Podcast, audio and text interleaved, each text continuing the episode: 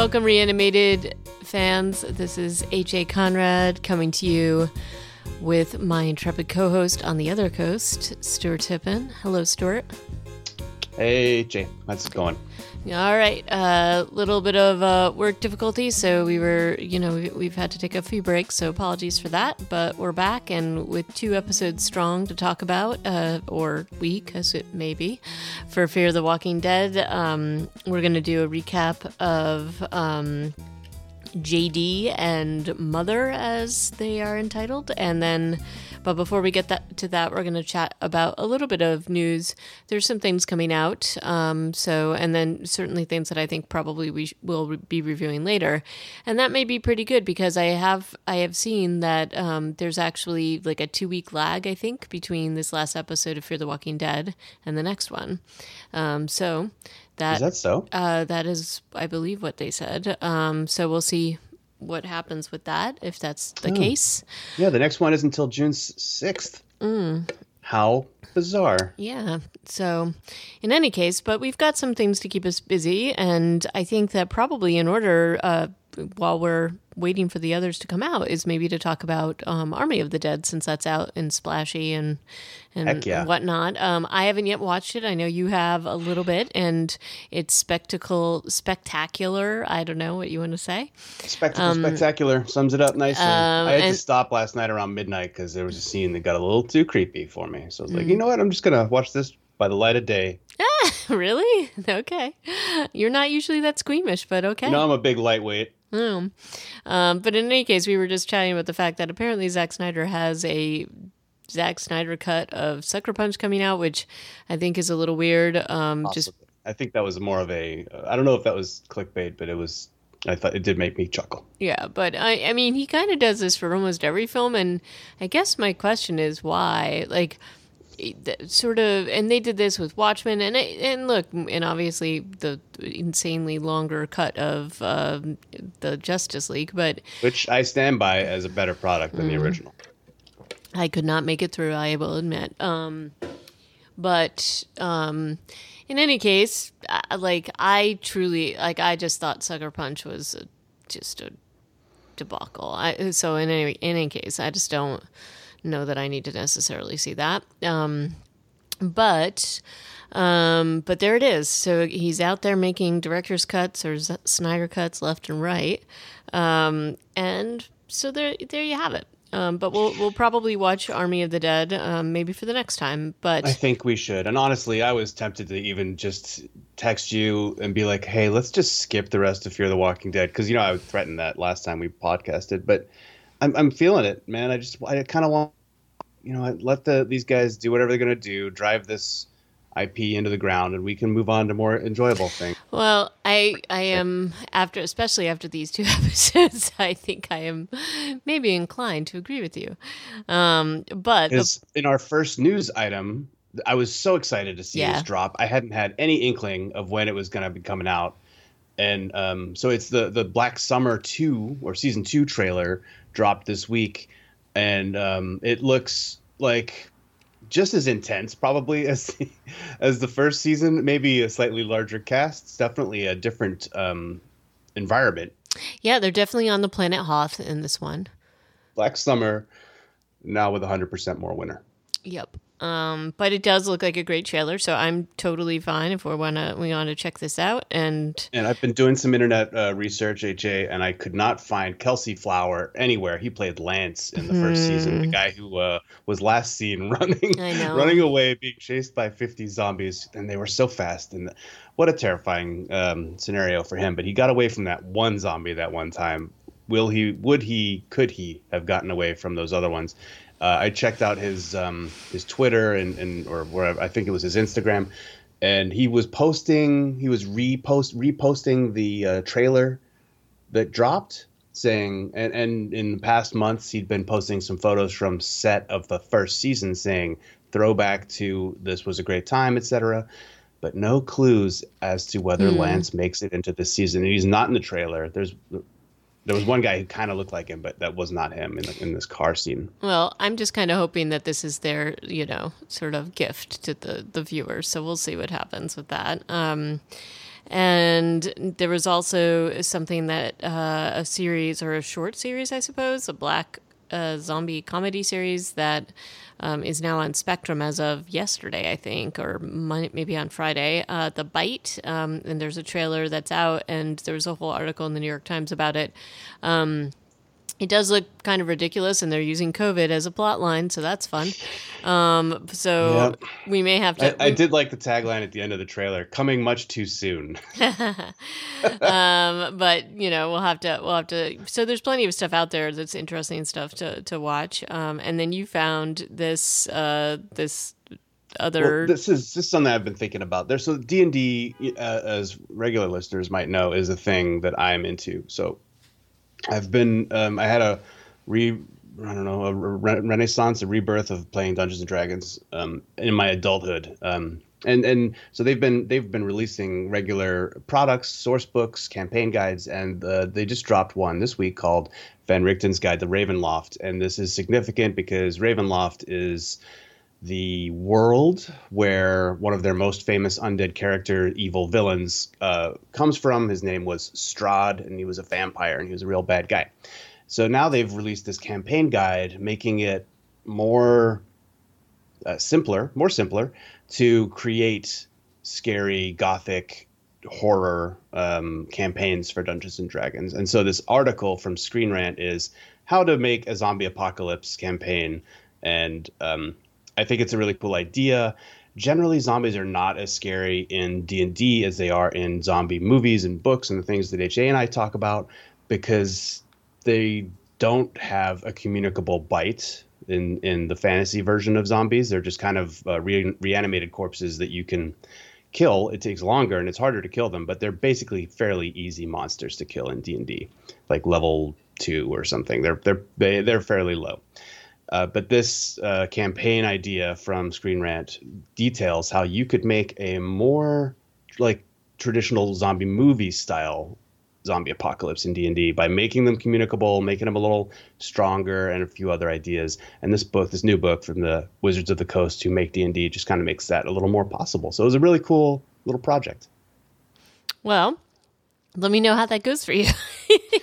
and I'm not I don't know that I'm going to necessarily get there, but Mm. Uh, yeah, I'm just glad to see more horror yeah. in in uh, another genre yeah. that I enjoy. Just a, a quick COVID note. Um, so you know, vaccinations continue. Um, they're now pretty easy to get wherever you go.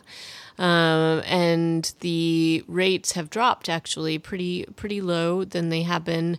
I am curious to see if there is going to be a bit of a spike. Um, and they had been seeing some in kids, and so that makes sense given that kids, um, but now 12 and older can be vaccinated, but those 12 and under are still not yet. Um, it's not yet approved for them. So let's cross our fingers and hope that they drop again. Um, they were pretty low last summer, but I think they are now at this point lower than they were even last summer, at least in New York. So um, I'm hoping for, for good news. Um, bad news in other parts of the world, but they, I did see that we the U.S. was sending um, vaccines into places that need them.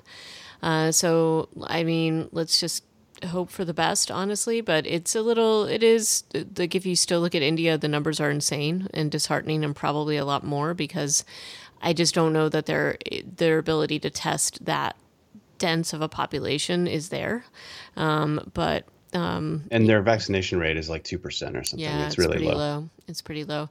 Uh, some of that is access to vaccines, though. So like they just don't have them. So that's there's that issue too. So well, and yet they're like the world's leading producer of vaccines. Right. So that is somewhat horrible. Um, so in any case, uh, still watching that. I don't want to get too too you know into into the weeds in this since we've talked about it quite a bit, and I don't know that there's a ton of new information to add. Um, I would say here in New York. Since uh, I don't know, what do you think about the whole CDC unmasking guidelines? Like, I, I do basically what they were saying is that um, they thought that by saying this, it would encourage more people to get vaccinated, but what I have more been seeing is that it has given sort of l- license, or people just are like, oh well, now I just have to, have to go without mask whether I'm vaccinated or no, and that's kind of yeah. rough. So I don't know. What it, it's it's definitely been that way here. Although again, our neighborhood is a bit more cautious than others, so you're still seeing stuff a little bit more out in public, and when people are not masked, they're kind of still trying to stay away from each other. But um, what are you seeing out on the West Coast?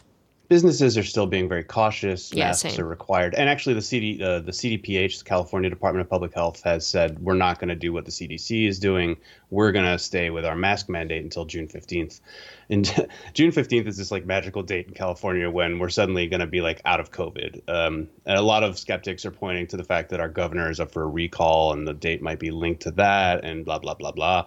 But so June 15th, let's talk about it again. I'll let you know if I have to wear a mask well, or not. I, I can share just a thing that happened this morning just while going, you know, I, I've been frequenting a, a, coffee shop, and part of why I've been frequenting is because they clearly do care about their uh, staff and the uh, guidelines that they've put in place is meant to keep both customers and staff safe.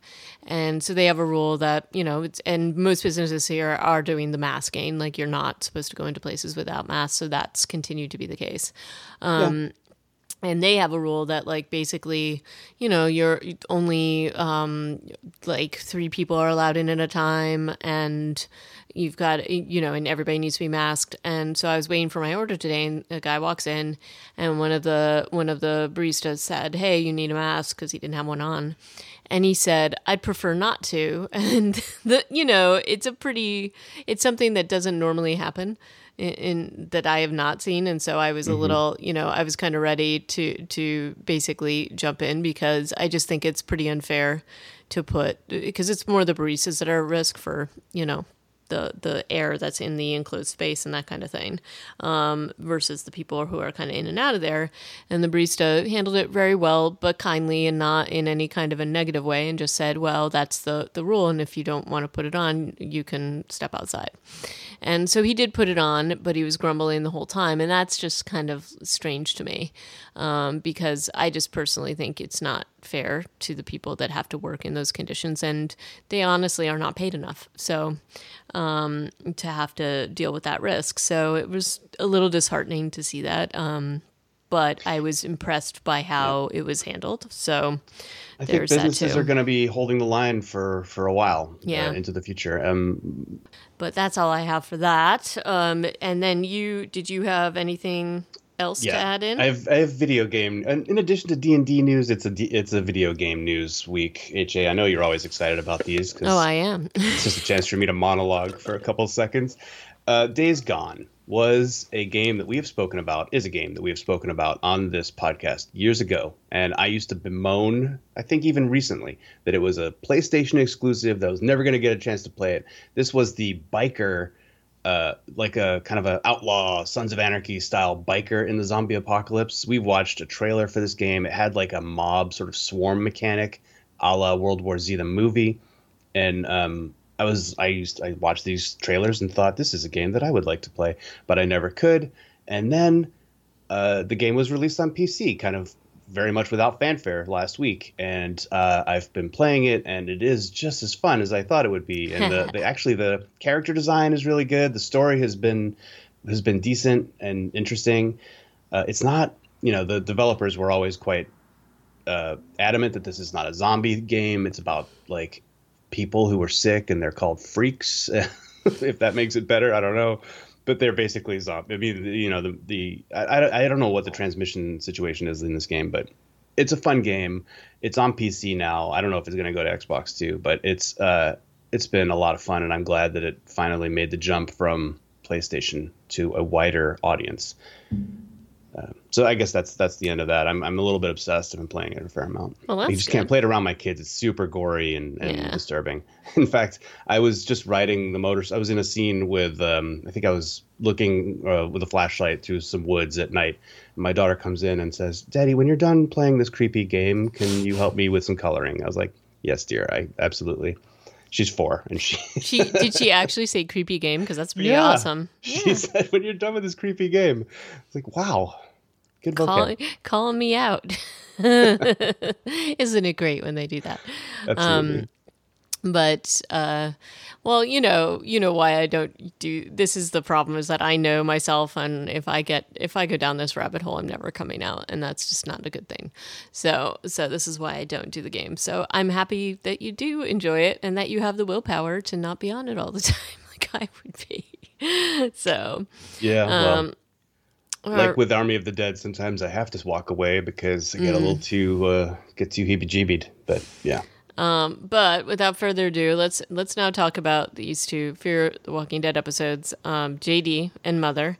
And mm-hmm. um, I will say at the outset, once again, I feel like there was like part of something like um, there is something about the storytelling in both of these episodes, and this has been the trend in the last few we've seen, where it feels like there was somehow an episode missing or some scenes missing that would explain more, or it's just like honestly sort of poor storytelling that you're supposed to sort of um, leap to certain conclusions, or the audience is supposed to leap to certain conclusions. But as a person who has watched this series from the beginning, it um, it really felt like there was just these weird gaps um, in how they were telling the stories, and also once again, um, things that characters are doing don't completely make sense to me.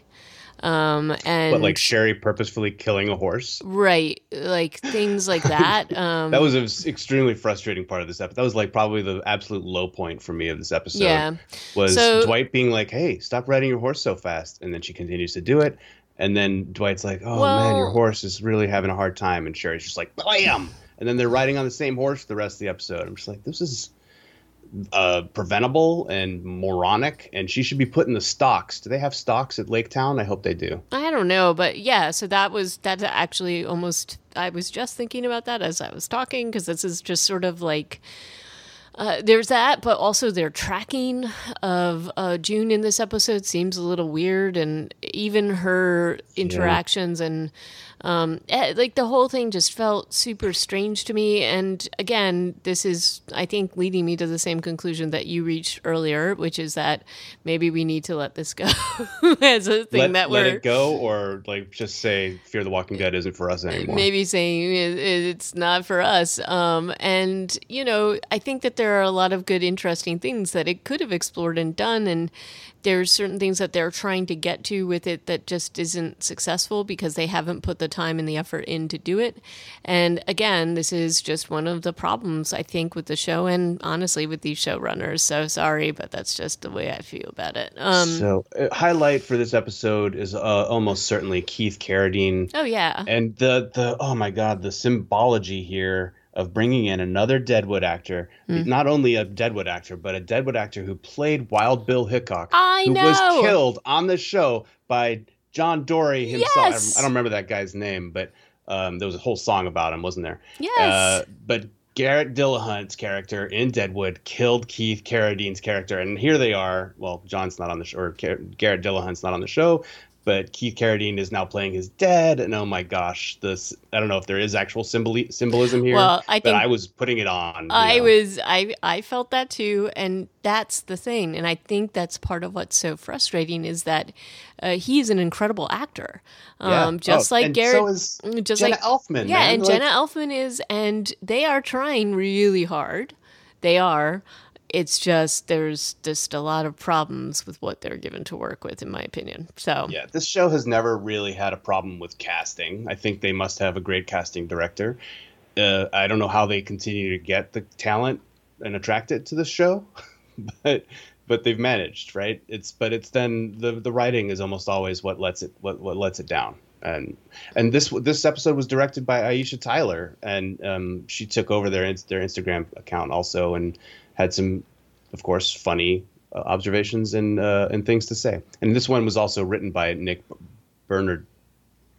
Bernardone, maybe, and Jacob Pinion. Pinion. And Nick Bernardone is the one who wrote another episode that we did not super enjoy earlier this season. I'm trying mm. to remember mm. which one it was. It was Things Left to Do, um, which we did not enjoy. That was the one after John Dorie was killed. Uh, and it's so this wasn't as bad as some of the other ones that we've seen. No, um, I mean I don't want to be I don't want to be like super neg- it's just basically once again when you're given this great group of actors or the, at least especially him and and uh, Jenna Elfman it, it really is upsetting to sort of see it like I don't know, just I don't want to say fall apart, but Keith Carradine and and Jenna Elfman are so good in this, and then you you just want more out of it. Um, yeah. And so even you know even the whole like let's just like from the beginning, there's this whole confrontation between June and um, you know like Morgan. like Morgan and I don't, again, I don't believe that Morgan would do this. Uh, Grace is suffering. Grace uh, mm. lost her baby.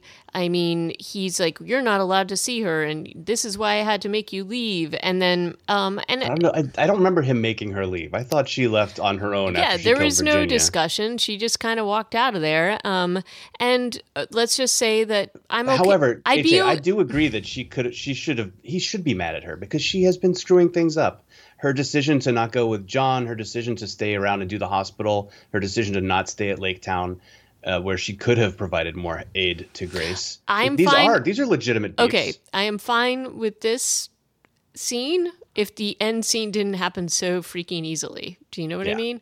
So they, they, really make up without any kind of real talk between correct. each other. Like the, like so that's it doesn't match the the beginning doesn't match what the ending scene is. That's true. Um, because there's no reason why he would get to the place he is, other than the fact that you know John Dorie's dad ends up being part of the mix. So that's just kind they, of they they kind of imply that Grace has been asking to talk to June, I guess, because he's like, "Do you remember when I said you couldn't talk to her and that it wasn't going to help?" Oh, I you know, and then Grace is in the background he's like, maybe you could talk to her. Yeah, it's really weird. I don't know. I, I agree. Though, there's not enough there to to really have that that uh, makeup scene be as heartfelt and happy as it seemed to be. But um, but anyway, so June goes off on some kind of a walkabout, um, and she she basically is now like, okay, I'm gonna figure out this doomsday cult thing because you know I'm not any use in this settlement. Um, but again, not not taking care of this hospital she's trying to set up, right? Which was the whole reason why she kind of abandoned John in the first place, and the, uh, and you know, if we're being realistic, it, it's probably the reason why John is ultimately dead at this point. Um, but you know, she gets caught, followed by Dwight, and they do have a good little scene together where he basically um, says that he's grateful to her and John because they were the ones who pulled him out of uh, his depression. Um, and when he was when he was trying to kill them.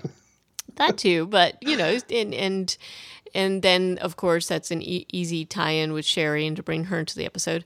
But in any case, she goes off on her merry way, and she ends up, um, you know, basically, um, they, they are they are both. Um, they're kind of like part of this at the beginning, and then she suddenly get they or sorry they get all ambushed by this guy in the RV. So here's a big question: what, she she spots uh, John Dorie Sr. on the hillside above the tank town where they are. And she's like, Who's that? And then he just starts shooting at them immediately. And not at them. And he makes a point of being like, I'm not just going to shoot out tires and mirrors the next time we blah, blah. It's like he's apparently just shooting to scare them. But why? Why yeah. is he, why not just walk away? Yeah, because at, at, the but at the end of this engagement, when he wastes I don't know eight or nine rounds of ammunition, which I'm sure he can't spare, he then does walk away back to his camper, which is only like 20 feet away. Uh, before June manages to break in, and, and then he confronts her, and they have their come to Jesus, and she sees his crazy wall. Right, she sees his crazy wall, um, and which is an HA, uh, you know, term that I have come to um, embrace. and his crazy wall, of course, is showing us that Teddy um, our our weird cult leader is now they're giving him a backstory. He's actually like this crazy serial killer. Um, he's been spouting this doomsday stuff, and you know what? This this is an idea that I think is you know uh, again not totally plausible because the guy was locked up in a prison, and we do in the next episode see how that all worked out. But the yeah, idea that gets out so easily, way too prison. easily, like like there's really no, no nothing to it. Um, despite the fact being in close quarters with a bunch of walkers that just kind and the of doors all open. Yeah. All, well, yeah. All right. Uh, again, again. So another frustrating part about this scene, where she's looking at the crazy wall before Senior comes in, is instead of just opening the curtains, she insists on using this wind-up flashlight. Yeah. Like to ooh height, heighten the tension. I'm like, just open the window. It's daylight outside. You don't have to do this. Right. It was very. I mean, a small point, but uh, well, and really also, also his name would have been in the articles, right? So that was the other thing where they have this whole weird thing. That's on the other wall of the crazy wall. Right, I think it's a double sided.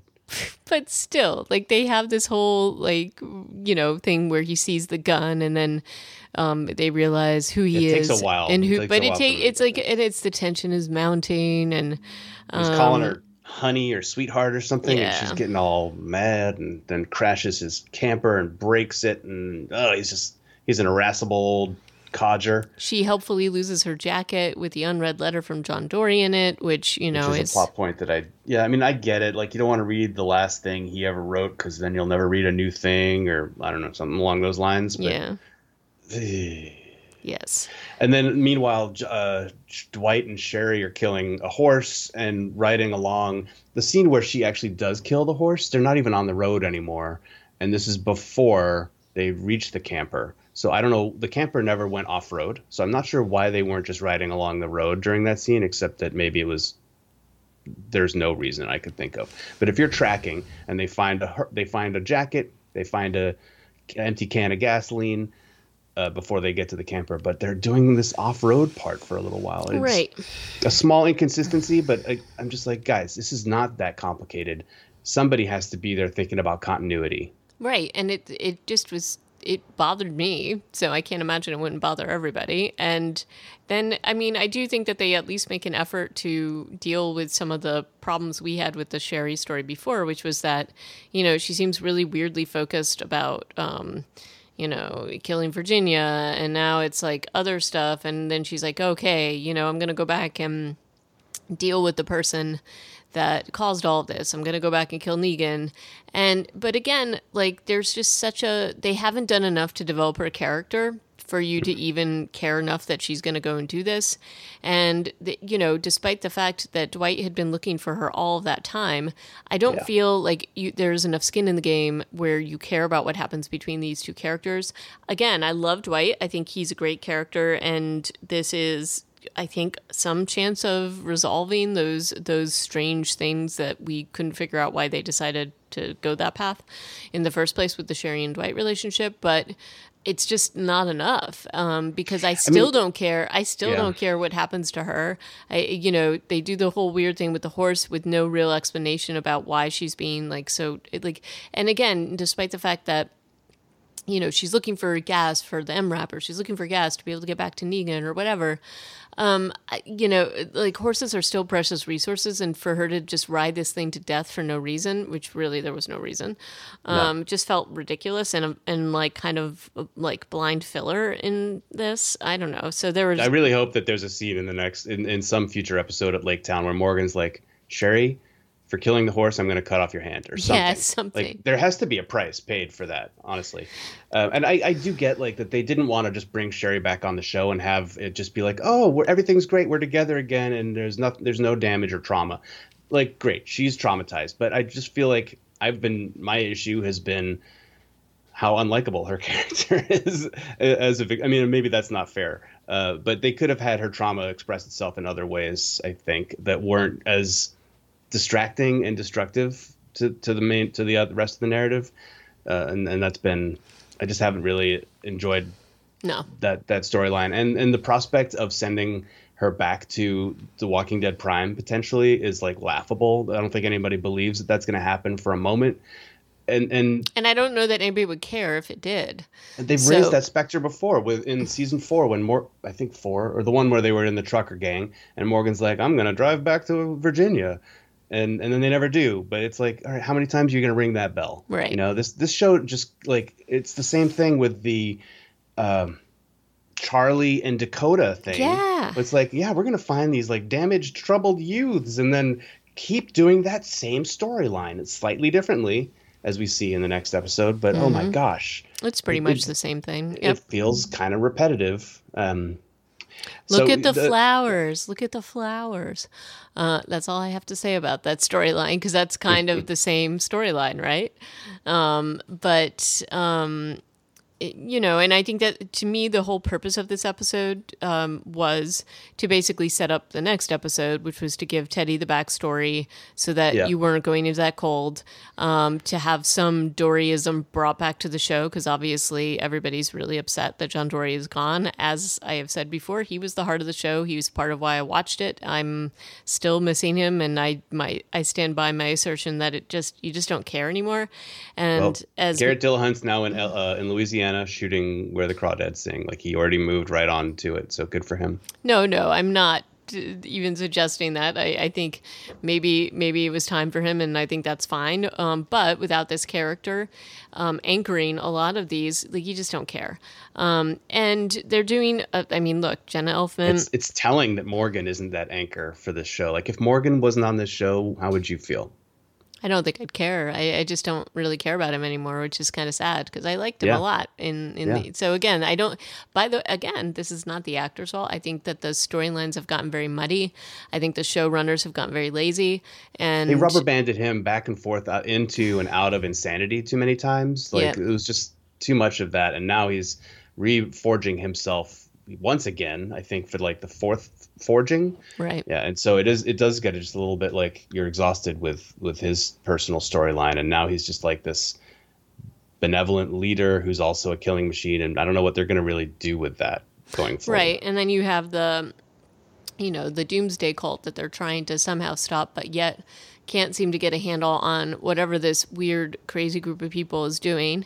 Um, and you know they're trying to to linchpin in this uh, Teddy character where it's just I don't know that people would be following him. Maybe a few people, but not enough to keep people in line when you've got so much when you have so much energy that's got to be put into keeping people fed, keeping people in line, um, it just doesn't work. And especially if it's people that are pr- particularly vulnerable, I don't know that you're going to have this much solidarity and even more questions after the next episode about how that is supposed to work. So, yeah, um, a lot of the the plot, well, it kind of ends up in this episode that they're trying to find um, Virginia's second in command, Hill, who mm-hmm. was kind of a jerk a lot when when that community was up and running, and he's been hiding out at uh, Junior's cabin. And when Senior finds him, the only information they get out of Hill is Teddy wants to kill everybody. Yeah. And that's it. And that's and that, it. And this is like the whole journey is that they're, oh, now we're going to get Hill. We're going to question him about this Teddy guy and what they're up to. And he knows nothing. Um, so that's kind of strange. Um, and then Senior gets shot in the chest. June patches him up. There's a cut to the next scene. And he's up and walking around. And he's had a gut shot, you know? Um, and I, I knew that they were setting this up because of when, like, so June mentions that she doesn't want to go back to the cabin because there's all these supplies laid out for her to save John, and she wasn't able to do that. And I said, Oh, Lord, are they going to have her save his dad? And yes, that's exactly what they did. Um, and Genius. They, and they did do, you know, a whole goodbye scene to John Dorie, which we didn't really get before, which I think was was nice, and we have some resolution there, at least for his dad and with her. Um, I don't know that John would have had the forethought to write so many things that would have resolved things so well for her and his dad, but he did. Um, and then also, by happenstance, Sherry and Dwight are reunited um, and as a couple because of the things that John Dorie did in this in, said in this letter. So, yeah. so it wasn't Athena know, after all. Yeah, so it was it was John Dorie that who was the the the glue that keeps the community together. Um, I again, like like we do find out that basically the cult leader is exactly what we think. He was spouting off stuff um, long ago. This is the whole reason. Uh, Teddy is, in fact, the whole reason that the father sort of abandoned his family was because he planted evidence to put him in jail. And uh, John Dorie had talked about that too. Um, and so, you know, they kind of close the loop on that piece, but make it, you know, so that it's all about Teddy. Um, and again, it just felt very disjointed. I don't really care that Sherry's staying or that he, she and Dwight are together. I think it was. I was kind of hoping that they were going to ride off into the sunset, but they're, they mean, were still they were at Lake Town when uh, when June and Senior got there. So Yeah. Um, so you know, and I will say that the whole the whole sort of scenario of John Dorie's dad popping up from nowhere, that he's in this world, that he's been sort of here in this area um, where John never ever ran across him and he never ran across John. Yeah. Feels quite unlikely to me. So much so that I, I, again, initially I was like, is this another weird dream episode or is this like a fantasy of June's? Like I and thought now they, have they've missed each other by like days. You know, Yeah. when John John's exit versus Senior's entry, it's like it, couldn't have been more than a week. It feels and like. it felt so i will say initially when this whole ambush thing happened i I had a thought that maybe they were doing the june is going crazy kind of a thing and this is her way of coping with john's death um, i even like i was convinced that maybe at the end it wouldn't even be you know john dorie senior wouldn't even be in existence or something like that that this was just a figment but that's not what it turns out to be the case. But I did, my mind went there just because it seemed like such an unlikely scenario that this character would appear at this particular time. So, um, which I think said something about the, the storytelling. Um, but in any case, they, they wrapped this up in a nice little package where they're all saying goodbye to John. Um, and we've got June making up with Morgan with no sort of real reason for making up other than that Grace, I guess, wants to talk to her. Um, and then, you know, they basically, John Dorie, there's now another Dorie in the camp. Like, so John Dorie's dad is going to stay there. and um, I know everything there is to know about Teddy, Yep. and and I'm gonna help. And yeah, Yeah. thanks. Yeah. So, so you've got that. Um, That's the end of that episode, and that brings us to Mother, right. directed by Janice Cook and written by Channing Powell, Alex Delyle, and that's airing tonight. And this episode is a very Alicia heavy episode. There is a twist in this one, in the, the reintroduction of some characters we haven't seen since season four, but also it was a very anticlimactic twist, I would say. I went back and watched season four, episode eight, which is the last time we saw any of these people. I didn't watch the whole thing, but I I watched. I tried to watch the last 15 minutes, but I don't know if you remember how painful that episode was to watch. That's the uh, Madison exit scene episode. Yep. It's pretty rough. All uh, Althea video recounting, all slow motion and uh, sad classical music uh, played over a lot of flames and oh god, it was really just so painful to watch.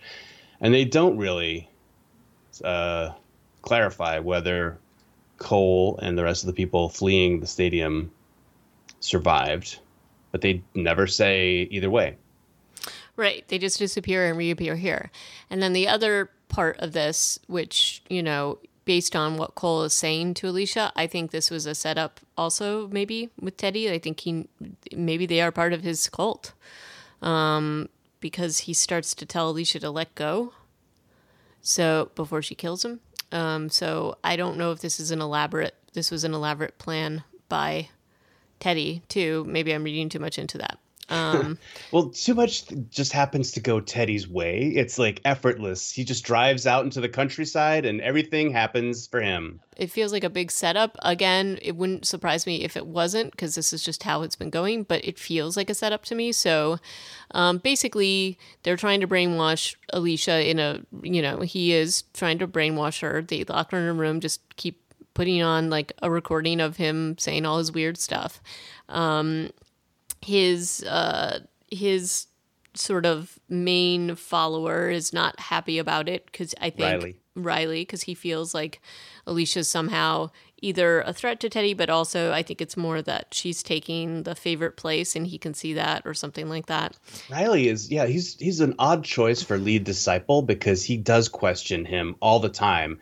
And and Teddy gets kind of pissed off about it. Yeah. But then when Alicia is questioning him, he's like, "Oh, mother used to question me too," and he's like happy about it. So I'm like, Right. "Which one do you actually like, Teddy? Pick one," um, because it seems like you kind of treat Riley like garbage. right. And I, I mean, obviously they're setting up that sort of dynamic between her and uh, between Alicia and Riley. So, um, I don't know that they're going to have much of a dynamic after the end of this episode, but well, um, at the beginning of this episode, there is this interesting setup where he's in prison, and it's kind of interesting. Honestly, no, I would I, I take that back. The probably the highlight of this episode for me is the just the concept of watching a guy walking to death row and Teddy's spouting off his crazy stuff, and the, one of the guards is like, "Yeah, you're full of it. You're going to be doing this soon too," because he's on death row. Mm-hmm. But they're walking a guy to death row, and on the radio, on the TV in Teddy's cell, you've heard that zombie apocalypse has begun, and so you're just like, "Oh, this isn't going to go the way you think."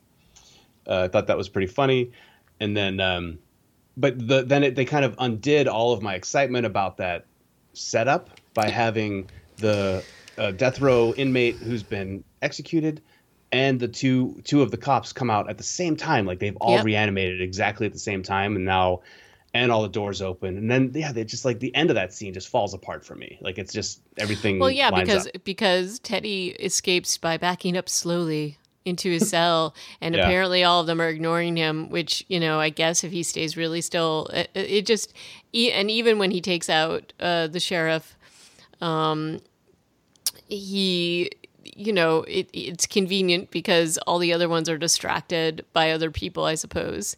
Um, and he manages to get out there really easily. We don't see him getting out of the full prison but i don't know that that all the doors in the whole entire prison especially a place that's got a death row are going to all open at the same time um, so that he would have been able to get out but apparently that's what happens and you're kind of left to to imagine that. Yeah. Um, but now we've got the whole scenario where he's going to take um, Alicia on some kind of a um, spiritual journey or something to convince her over to his way, or at least that's kind of what he wants to get to know her. He keeps saying, and he's um, chosen her already, effect- yeah. effectively for what he does to, for to for her at the end of this episode. He has chosen her long before. even maybe like as soon as she is left behind after burning down the holding. It's so right. it's such a, a, a Right. I don't know, snap judgment. Yeah, and con- and conveniently, right when he and Alicia are about to leave, Dakota makes an appearance um, randomly. She and Alicia conveniently have a moment to chat about why Alicia hates Dakota, and Dakota feels like Alicia should give her a chance. Um, and such deja vu. It's just come on. Um, I mean, it was Alicia and Charlie were stuck in that house during the hurricane. It's exact. I mean, it's we're not the not same thing. It's almost the same thing, except Teddy's there too, and there isn't a hurricane. Maybe he's the hurricane, but it's just it's it's so much of the same stuff that I I'm just like.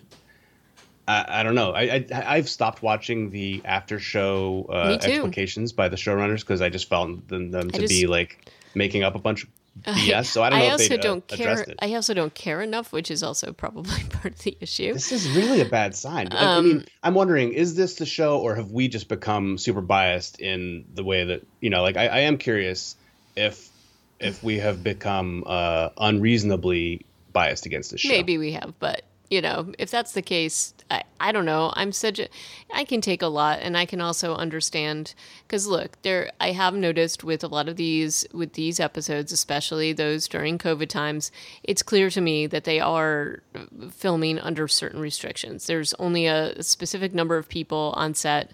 Um, you can't you know I, I think that they are operating in a way to try to keep everybody safe. And so you've got these very focused episodes on specific characters and things like that too. I think so you're not having quite so many people on set as at once. Um, and so i do understand that there are probably some issues and things that you got to challenges to work around in storytelling because of that.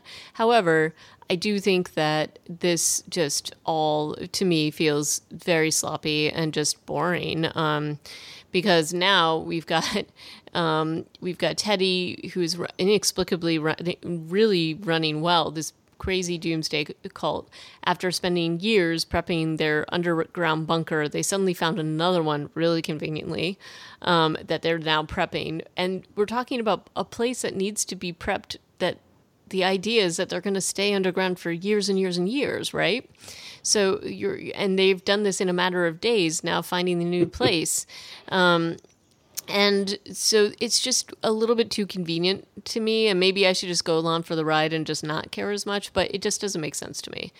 Um, and then you've got him going on this, this, um, soul searching journey to try to like convince um, Alicia to come over to his way of thinking maybe and to get to know her. Um, it all does feel very set up. Um, he's got a bond with Dakota. I don't think it's shocking that at the end she takes his side and is suddenly easily won over to him because he tells her exactly what she wants to hear. Um, so that's not really shocking. Um, but I don't. There's so many moments when Alicia can take him out, and her excuse about not taking him out is that they need to know what he's doing. Well, he's got tons of followers. They can figure out what he's doing. They know vaguely some things that he's doing because, you know, they, they've heard enough that they have some idea that it's got to be some kind of big um, plan to kill everybody, which, you but know. the showrunners reward her for this long con, if you want to call it that, because it was really obvious what she was doing, uh, by letting her make this radio call. right. Know? And then uh, you can see in the coming next week scenes that Morgan and other people are going to show up and, and there'll be a standoff right, or like right. some sort of fight at the so, end. So they, they are letting her get away with this and they are letting Teddy like give up his uh, his secret plan, which is what was kind of there to to make it work. You know, the fact well, that it wasn't. And he also well gives known. it up. He also gives it up pretty easily, ultimately. And there's just all these little teases, like, "Oh, I'm not going to tell you." Oh, and he, I'm gonna like, we're all gonna have to start over. And you know, again, these are these actors are good. They just don't have a ton to work with here, and it just feels a little forced. And the scenarios don't feel real. And you know, she when they get um, their quote unquote uh, sabotage tires, whatever you want to call it, um, by Cole and his team. And these are people that she knew from the stadium that her mother sacrificed, and they've quote they've apparently turned into these robbers. And it definitely felt like they were in on the plan. Um, he gives cole gives up his gun to alicia way too easily if they were these hard-bitten criminals. And it's yeah, there's that made zero sense. There's just there's just these weird things that don't make sense. And then ultimately the whole test is that she's going to take out these people that she knew because they've turned bad. And she even says, "Oh, you know, we've got to take out these bad people, not everybody." And you, have got the weird delight of Teddy, and we know he's crazy. Um, I don't think it's a shock that he kills his mother. Um, and then the whole thing, the reason why this whole episode is called Mother is that there's this tie between he, what he's trying to do about his mother and Alicia's mother and Dakota's mother, um, that they're trying to give them some kind of a common ground and that they're all informed by what had happened to their mothers. And in the case of Teddy, he killed his own mother and somehow has made it okay in, if in you believe head. anything that he's saying right, at this point. He's he's lying nonstop. Yeah. Um, uh, I will say, uh, like the attempt to bring Cole back in and the others, uh, even though they had like only a couple lines in season four, but Cole was Strand's boyfriend, and he had there was a whole scene, a, se- a whole episode where he and Strand went off to do a mission together, and Strand mm-hmm. tries to persuade him to leave the group. Um, and come off with him, and and Cole's like, no, that's that's immoral. Um, but like, so we're supposed to feel, and Alicia is clearly like, oh my gosh, Cole, you're alive. The others, they're alive too. Oh my gosh, that's so great. But they were in season four, episode eight. They were super pissed mm-hmm. that all those people abandoned Madison inside the stadium and made a run for it, and that Madison then sacrificed herself to save well in theory they didn't really address what happened to the caravan because it was terribly written but they the, uh, madison killed herself to bring the zombies away from alicia strand blah mm-hmm. blah and the, the other. They're like that that core in theory also the caravan but like i said they never went back to it but they were mad at them they were like they didn't believe in my mother's vision and you know and so i'm like why wouldn't you mention that that's that's a Chambliss and Goldberg story element. Why wouldn't you say, why did you leave the stadium? Uh, the walls would have held. My mother didn't have to kill herself. Uh, you, you know, like something. They just don't close that loop. No, and it's, and it's quite frustrating. And so, as I said, it felt like there were pieces of this that were missing. There were like storytelling parts that felt like it could have been um, somehow tied together a little bit better. Um, but it leaves you just kind of questioning where they're going with this, and then even the decision at the end. And again, you've got the the conflict between Riley and Alicia, and he and he's like, "Oh, you're you're gonna keep her alive and all this other stuff and that he it's just sort of this ridiculous leap that Teddy would be so on board with Alicia having really not knowing that much about her other than these like weird moments um, and kind of pushing her into this thing where she's going to kill Cole. Um, and then the big twist at the end is that he's viewing her as a savior, that he intends to not just, he's locking her underneath with everybody. And I think the intention is to kill everybody with him above ground, too, like himself yeah, so and Dakota. everybody. So Dakota. and he deliberately tells Dakota to wait outside. So there's that. Um, and you know well she's basically a child soldier at this point. She she's just you know point and shoot. You know she, that's fine. If that's how she goes out that's great. I, I, do think she needs to die though this season. Yeah. There's no redemptive arc for her because if, if they give her one i will seriously lose it. Me too. Um so that's where they kind of leave it. And then we saw the trailer for next week which is the big i, I would assume the big um standoff. and well, yeah, the next episode's named USS uh, Pennsylvania, which right. does seem to suggest that they're going to get to the submarine, which is finally mentioned. I don't know how the storyline. Mm-hmm. Maybe it was like people considered to be obvious because those guys uh, in episode one were standing next to a boat, but I didn't feel like it looked. You could tell what kind of boat it was. Right. Uh, but yeah, now now we know, and now Strand at least got the message. Mm-hmm. Um, and people say, "Oh, he's not going to do anything about it." Dakota says, uh, uh, "But yeah, I um, there's two episodes left of the season, and I can't wait." Yep, and we will we will talk about those before we I think maybe sign off from Fear the Walking Dead. Maybe we'll change our minds. Maybe if they do something different, and we have been we have been pleasantly surprised before um, when they took turns, but it hasn't been it's been a while, so let's see what happens. Um, I'm trying but, to remember a, a standout good episode from this season. Yeah. Um. So well, anyway, we will. The wrap, door was okay. Yeah. Um, and we will we will wrap this up um, this season up, and then have to figure out whether we're going to revisit it again, um, the Fear the Walking Dead again. But um, in any case, um, I think that we, I don't know. I, am just curious to see what they do with it. Uh, it's just so ridiculous at this point that I, am expecting more ridiculousness um, to wrap out the season. Um, but um, we will be talking about Army of the Dead next time.